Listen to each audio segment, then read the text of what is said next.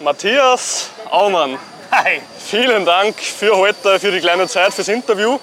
Gerne. Wir sind jetzt in Köln am Creator Festival 2023 und du warst ja heute einer der Top-Speaker auf der großen Hauptbühne. Aus tausenden Beratungen in den letzten Jahren habe ich ein Wer ist Matthias Aumann? Bitte stell dich vor. Also ich würde sagen, im Herzen Unternehmer, Familienvater, klassisch ein guter Freund. Denn ich mache die Dinge, die mir wirklich Spaß machen, mit den Menschen, worauf ich auch Lust habe. Perfekt. Und genau wie du heute auch schon erzählt hast, bist du seit dem 23. Lebensjahr Unternehmer. Sprich, du hast dein erstes Unternehmen gegründet, hast jetzt auch in, der, in deiner Firma über 140 Mitarbeiter. Wie kamst du der Geschichte? Ursprünglich kam es dazu, das elterliche Unternehmen musste schließen. Ich habe gesagt, okay, wir gründen ein Neues, wir werden erfolgreich. Ich habe losgestartet, gegründet, Garten Landschaftsbau. Nach wenigen Jahren erfolgreich, sehr erfolgreich. Aber dann doch gemerkt, okay, das ist nicht die Erfüllung. Habe ein neues Unternehmen gegründet. Das erste Unternehmen gehört mir, läuft ohne mich. Führt mein erster Mitarbeiter, der da auch hier ist. Worüber ich sehr stolz bin, saß im Publikum, habe ihm genau diese Geschichte erzählt. Ja, und jetzt bist du im Mittelstand insgesamt. In der Unternehmensgruppe sind wir 230 schon Mitarbeiter. Ah, Wahnsinn. Du hast ja, glaube ich, auch die Aumann AG, richtig? Ja. Und ja, was würdest du sagen, warum sollte sich ein Mensch selbstständig machen? Was treibt Leute an?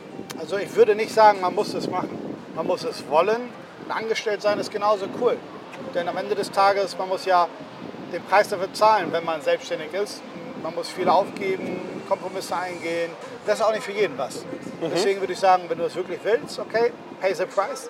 Aber sonst würde ich sagen, hey, Angestelltenverhältnis ist genauso wichtig und genauso gut. Gebe ich dir hundertprozentig recht, weil ich glaube, wir beide wissen es, wir waren selber im Angestelltenverhältnis. Aber wir sind ja ins Unternehmertum gegangen, weil wir etwas Großes erschaffen wollten in dem Fall. Was würdest du sagen, unterscheidet einen kleineren Selbstständigen, was ja auch für manche völlig das, der richtige Weg ist, von größeren Unternehmern?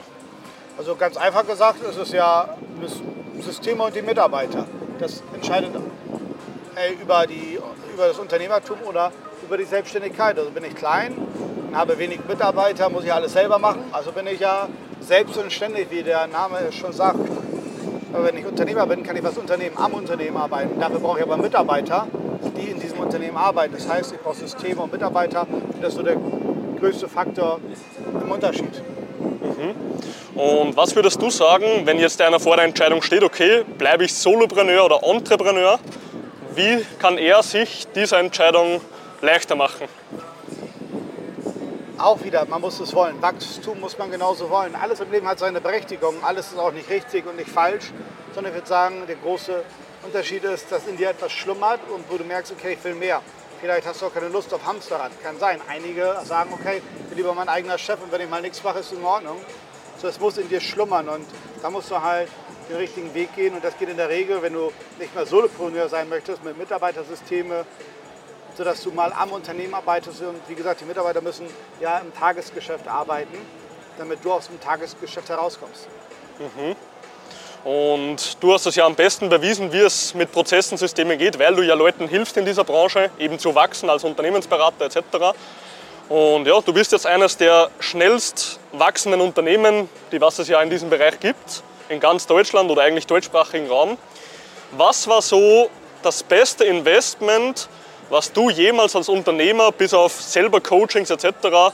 getätigt hast, was dich am meisten nach vorne katapultiert hat?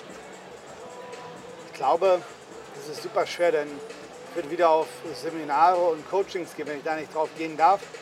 Dann würde ich sagen, was für die Mitarbeiter, das ist so the place to be zu erschaffen, ein großes Headquarter, so dass man wirklich den Mitarbeitern die Wertschätzung auch zeigt, dadurch, wo sie arbeiten dürfen. Bin ich 100% bei dir, wer seine Mitarbeiter nicht schätzt, wird letzten Endes immer schlechten Service bieten. Und ich glaube, das wissen wir beide auch. Und natürlich eine Frage, weil ja ich im Bereich Fitness sehr, sehr gut unterwegs bin.